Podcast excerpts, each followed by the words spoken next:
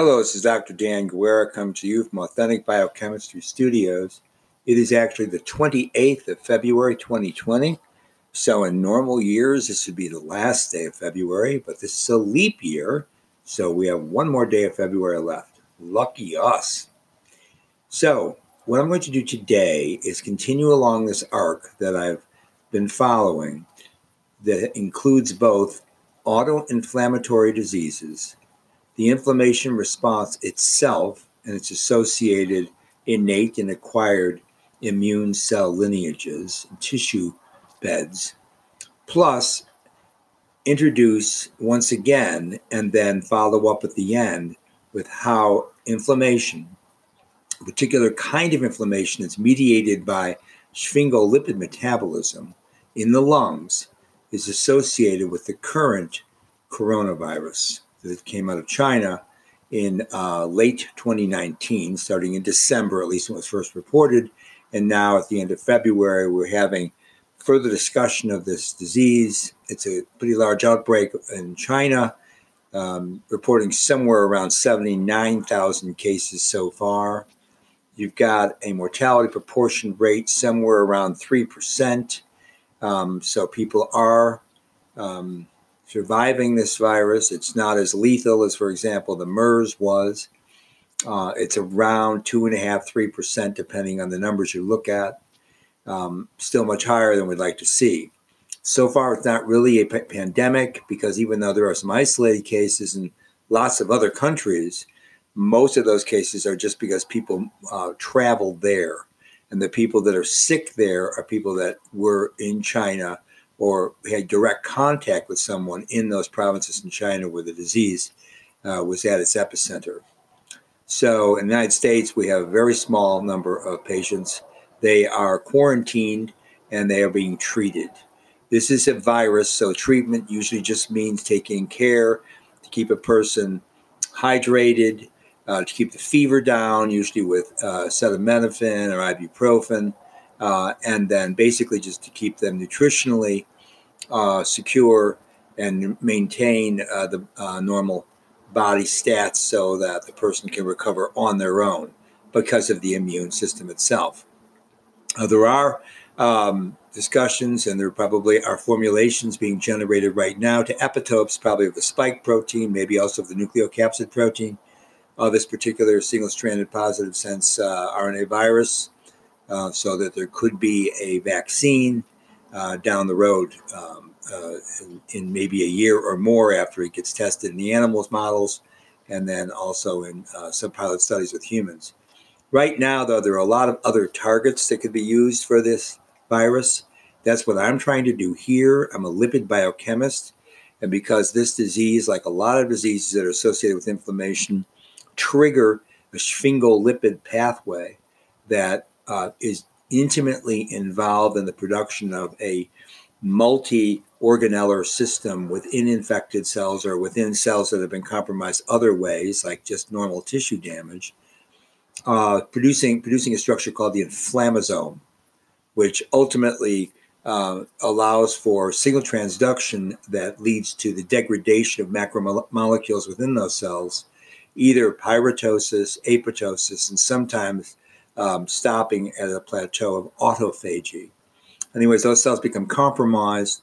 They start producing pro inflammatory cytokines. They start producing um, fatty acids that have been oxygenated that induce uh, vasoconstriction and increase the probability of having local fevers uh, and tremors.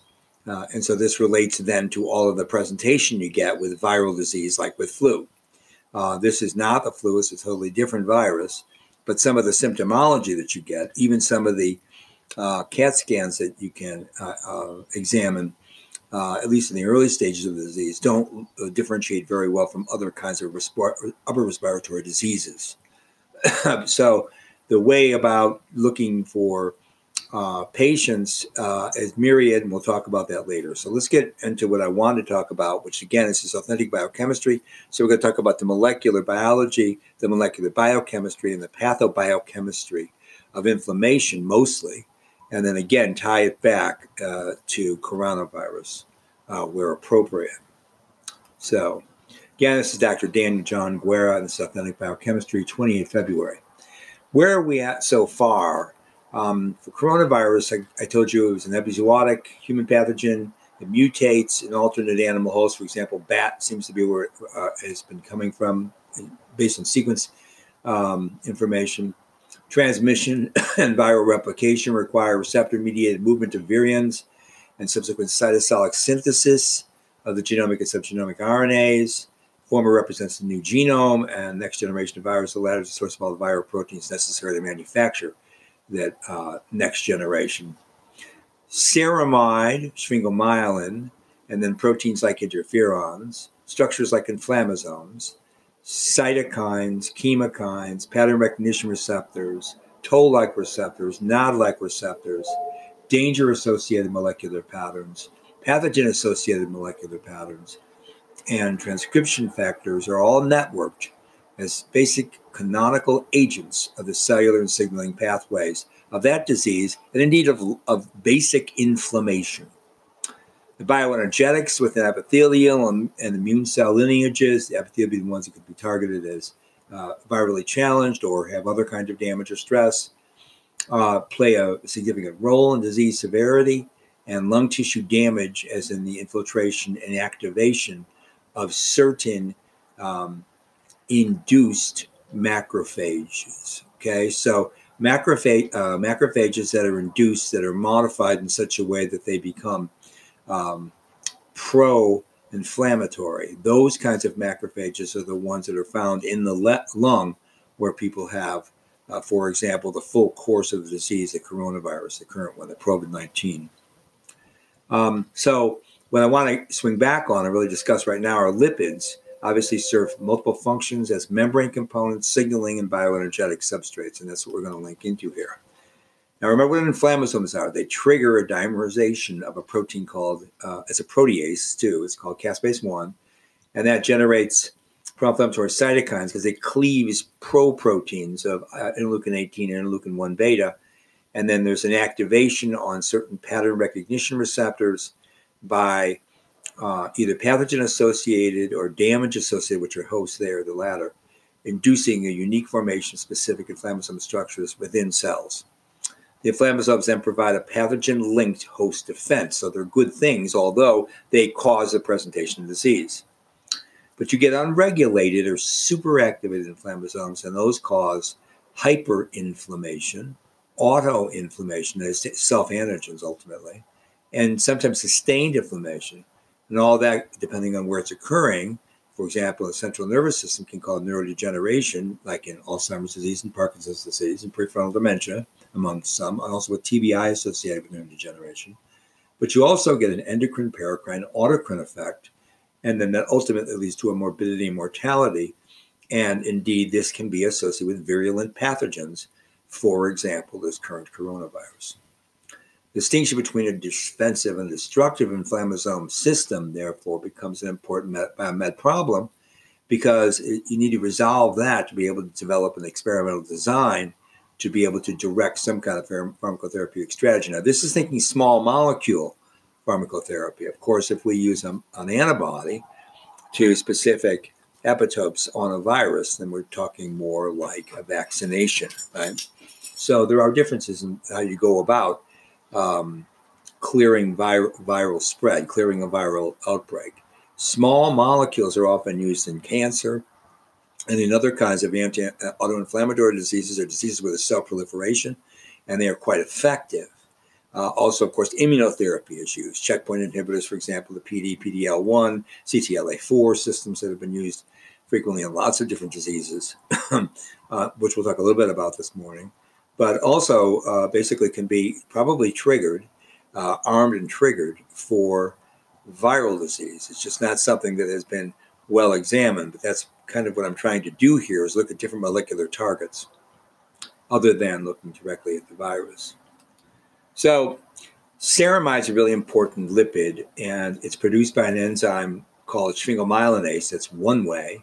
And when ceramide is produced by a particular sphingomyelinase isoform called ASM or acid sphingomyelinase, because it works in low, lower pHs, it actually activates and induces the inflammasome.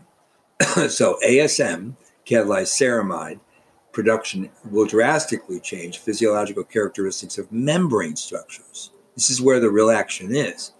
Cause a reorganization of molecules, signaling cascades, and that can lead to all kinds of inflammation and inflammation associated signaling pathways. Um, the, for example, the pattern recognition receptors, which can be divided based into two basic types.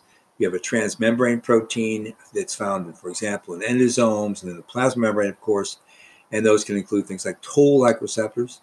And then you have the intracellular compartments, including something called the AIM2-like receptor, that's called an ALR. And then you have the NOD-like receptors, NLRs. And you finally have something called the RIG-like receptors, or RLRs. Those are all subtypes of PRRs.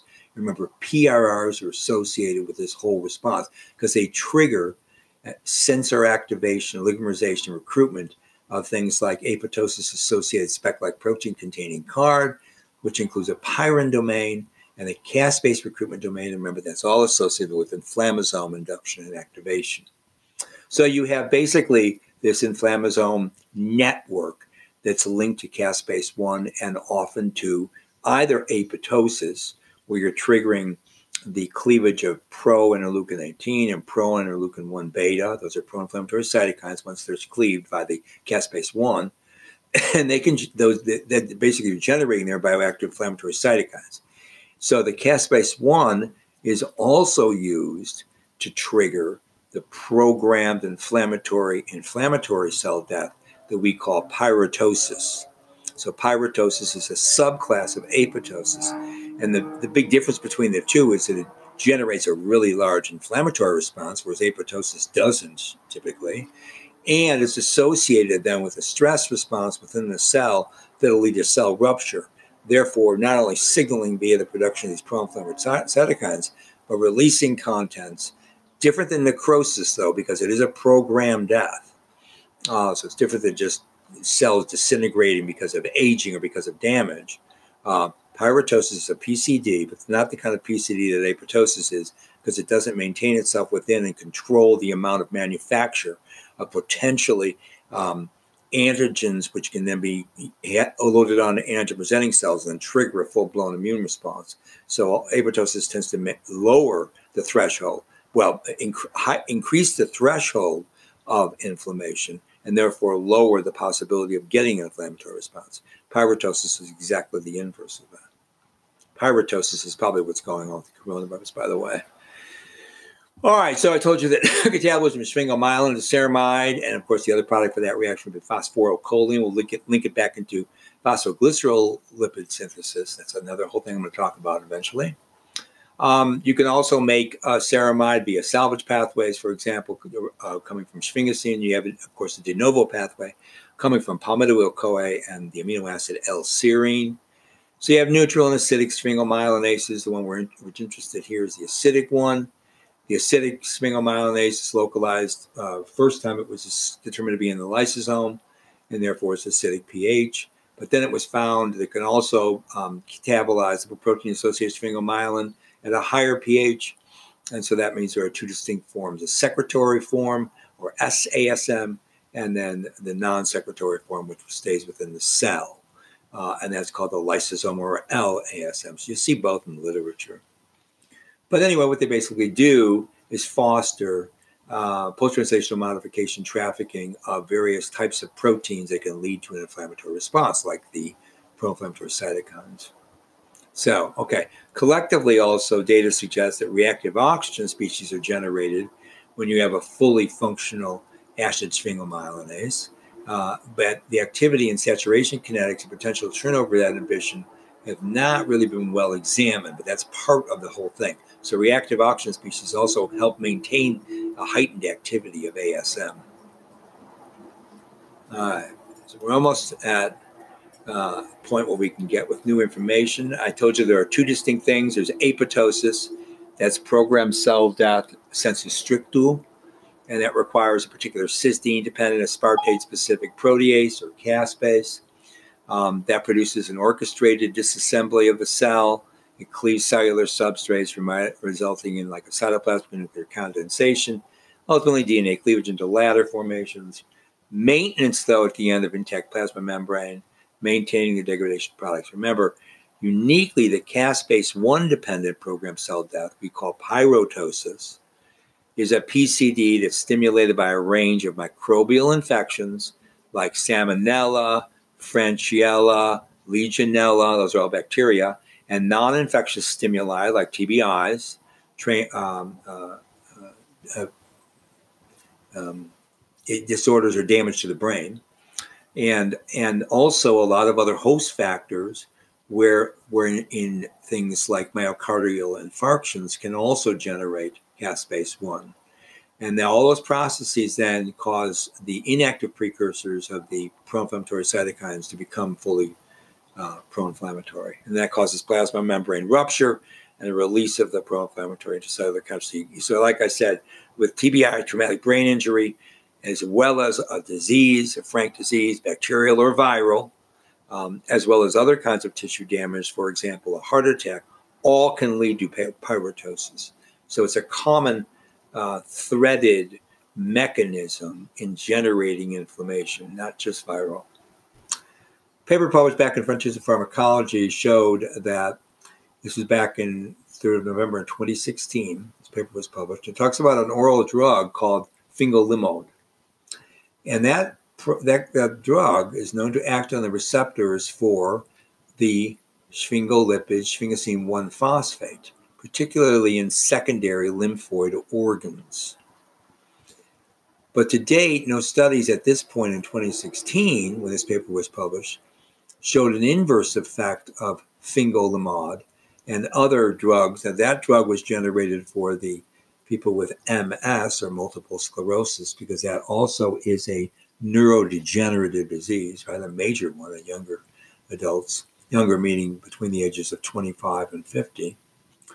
And it, was always determined that fingolimod uh, controls some kind of metabolism of sphingolipids. So the research from this paper suggested that no such effect was associated with fingolimod, but it did reveal that there was a strong specific increase of ceramides. Okay. So not sphingosine, but ceramides, a different kind of sphingolipid, and, and of particular chain lengths, and especially interferon beta treated multiple sclerosis patients had more ceramide. Okay. So that's where this came about. So, again, paper published in November of 2016. Fingolimod is used as treatment for multiple sclerosis. It targets receptors, believes to target receptors for the sphingosine 1 phosphate. And only type 1 interferon elicited a strong and specific increase in ceramides. So remember, interferon is part of the mechanism and the machinery that's turned on when you have nucleic acid in the cytoplasm. Remember that triggers that 2 prime 5 prime A synthetase, and that will then allow for an alteration of RNA species, either generating a duplex RNA, so it's degraded, uh, and that if that uh, one of the RNA species in that duplex was, say, the subgenomic RNA of a, of a RNA virus, obviously it's going to stop viral replication. But it's also that same system is also going to degrade anything, any messenger RNAs, where you're going to be able to generate some homology to that RNA. And again, that's a way to clear the cell of any potentially uh, translatable product, or if it's a virus, of course, packaging and ultimately uh, viral infection and spread. Uh, now, more on MS. Now, why I'm doing this is I'm trying to put together here how this inflam- inflammation response, right, is linked back to lots of different kinds of diseases. It's the trunk of the tree. So, in order for you to understand where coronavirus is or any viral disease is, you have to know that there are basic structures, mechanisms, events indeed, events within the cell that are triggered holistically, canonically to respond to stress or tissue damage. Viruses cause stress and tissue damage. One of the reasons they start replicating and start using up all the transcriptional translational machinery of a cell that puts a stress cell into a stress mode. And then you get sometimes an unfolded protein response in the plasma plasmaticulum, for example. That can lead to incorrect and appropriate glycosylation patterns, the production of those proteins, putting them on the cell surface, and then those proteins acting as antigens and then being associated with MHC class 1 or MHC class 2, uh, getting involved with antigen presenting cells and then triggering response that ultimately lead to an acquired immune response with T effector cells, causing a major inflammatory response, right? So, MS, remember, is an autoimmune disorder, and it basically involves a degradation of myelin sheath, which is sphingomyelin. It is actually the most common cause for permanent disability in young adults, as I said.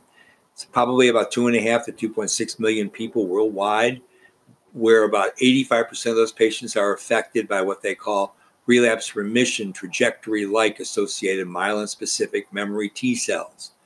And they reside in the lymphoid tissue, for example, in the lung, moving from lung draining lymph nodes to the central nervous system by something called a bystander activation process during respiratory uh, uh, activity. So at the blood brain barrier, this is still all talking about this MS paradigm. T cells will slow down, uh, for example, via an interaction of the alpha 4 integrins with the vascular cell adhesion molecule called VCAM1 for short. They ultimately then, because they slow down, they can penetrate the central nervous system through the BBB. And with the help of lytic enzymes like the uh, matrix metalloproteinases, particularly two that are well known to be involved in MS, are MMPs 2 and 9 isoforms. Uh, T cells are then activated by a local myelin presenting perivascular dendritic cell or maybe a microglia, depending on where it's at. That results ultimately in the upregulation of co stimulatory molecules like a CD80. And then you get the formation of chemokines, which allow for trafficking of cells. Uh, and then, of course, cytotoxic cytokines, right? Such as the interleukin family, we talk about the pro-inflammatory cytokines. So during disease progression, MS progression, and depending on individual genetic disposition or predisposition, depending on whether or not it's epigenetic or uh, genetic, myelin sheath damage develops into a multi-causal process. It activates B lymphocytes, antibody-dependent pathologies. You get CD8 plus directed cytotoxicity, that's the T cell lineages. You get autoinflammatory monokines and ultimately we get reactive oxygen species. This is what overall causes this neurodegeneration. Now, let's talk about how sphingolipids enter this system. Again, remember this is relapsing, uh, remitting multiple sclerosis. This is the common multiple sclerosis, also known as RRMS, right? Okay. Sphingolipids play a major role here. Ceramides are synthesized de novo in the ER, typically. That's where ceramides are made. Um, and leading that leads to a choline phosphate uh, and a serine, uh, excuse me, and a ceramide after after uh, de novo synthesis or after degradation of sphingomyelin. And ultimately, when you make ceramide, you can go on to make the myelin sheath sphingomyelin, or you can conjugate that ceramide with sugar like galactose. And then you make galactosyl ceramides. Those are also important in the central nervous system. Those are part of the myelin sheath. Now, with the help of ceraminidases and sphingosine kinases, isoforms 1 and 2, ceramides can actually be metabolized to down to sphingosine, because you're removing the amide fatty acid. And to, ultimately, the sphingosine can be phosphorylated to sphingosine 1 phosphate, and that plays its own role. Remember, remember the fingolimod. Besides de novo proliferation of ceramides, they can also be produced by the salvage pathways, either by breaking down the sphingosine 1 phosphate to sphingosine and ceramide, or by recycling complex sphingolipids, for example, sphingomyelin, and that's via, of course, the acid sphingomyelinase pathway. That's going to uh, result in direct local ceramide release, and that's going to alter membrane raft formation. Now, Interestingly, this is something I'm going to leave you with today, and then we're going to get back to it. Antidepressants, commonly used ones for neuropsychiatric MDD diagnosis, antidepressants like, for example, the somewhat less used now tricyclic and amitriptyline, or the fluoxetine or Prozac, right, which is an SSRI, they mediate their therapeutic effects by inhibiting acid sphingomyelinase. That's right. That's how they work. I know they're called SSRIs because they do inhibit the reabsorption of serotonin and therefore maintain it at the synapse to allow it to be, continue to stimulate via neurotransmission. But how that occurs, the mechanism whereby you get this inhibition of reabsorption of serotonin is by the activation of acid sphingomyelin, thus generating lipid rafts which move around the serotonin amongst other neurotransmitters. That's right. So tricyclics I just mentioned to you are associated with a buildup of sphingomyelin. Uh, that was published in ACS Nano back in 2019, August 27th. The full citation is uh, volume 13, page 9363. Tricyclics are associated with the buildup of sphingomyelin. That means they're inhibiting ASM. Furthermore, injection of a particular molecular species of ceramide called C16O or palmitoyl ceramide into the hippocampus is sufficient to induce depression-like behavior in a mouse model, in a wild-type mouse model. Downstream of ceramide, of course, sphingosine 1 phosphate is another very important signaling molecule, as I've been saying throughout many lectures on uh, authentic biochemistry and also in Vera Med video lectures, um, but especially in, uh, in uh, MS, right, in multiple sclerosis. In fact, by activating some five known sphingosine 1 phosphate receptors, there's five different receptors here, on the plasma membrane of various cells, sphingosine 1 phosphate actually influences cellular process like cell cycle, apoptosis, pyroptosis, and the regulation of cytokine expression. So it's a major signaling pathway leading directly to either controlling or inhibiting inflammation, controlling or activating programmed cell death. Furthermore, a steep sphingosine 1 phosphate gradient between blood and secondary lymphoid compartments uh, regulates the egress of lymphocytes out of secondary lymphoid organs and ultimately can, of course, enter other vascular beds. And this is the problem, of course, when you have uh, a disease such as a coronavirus, right?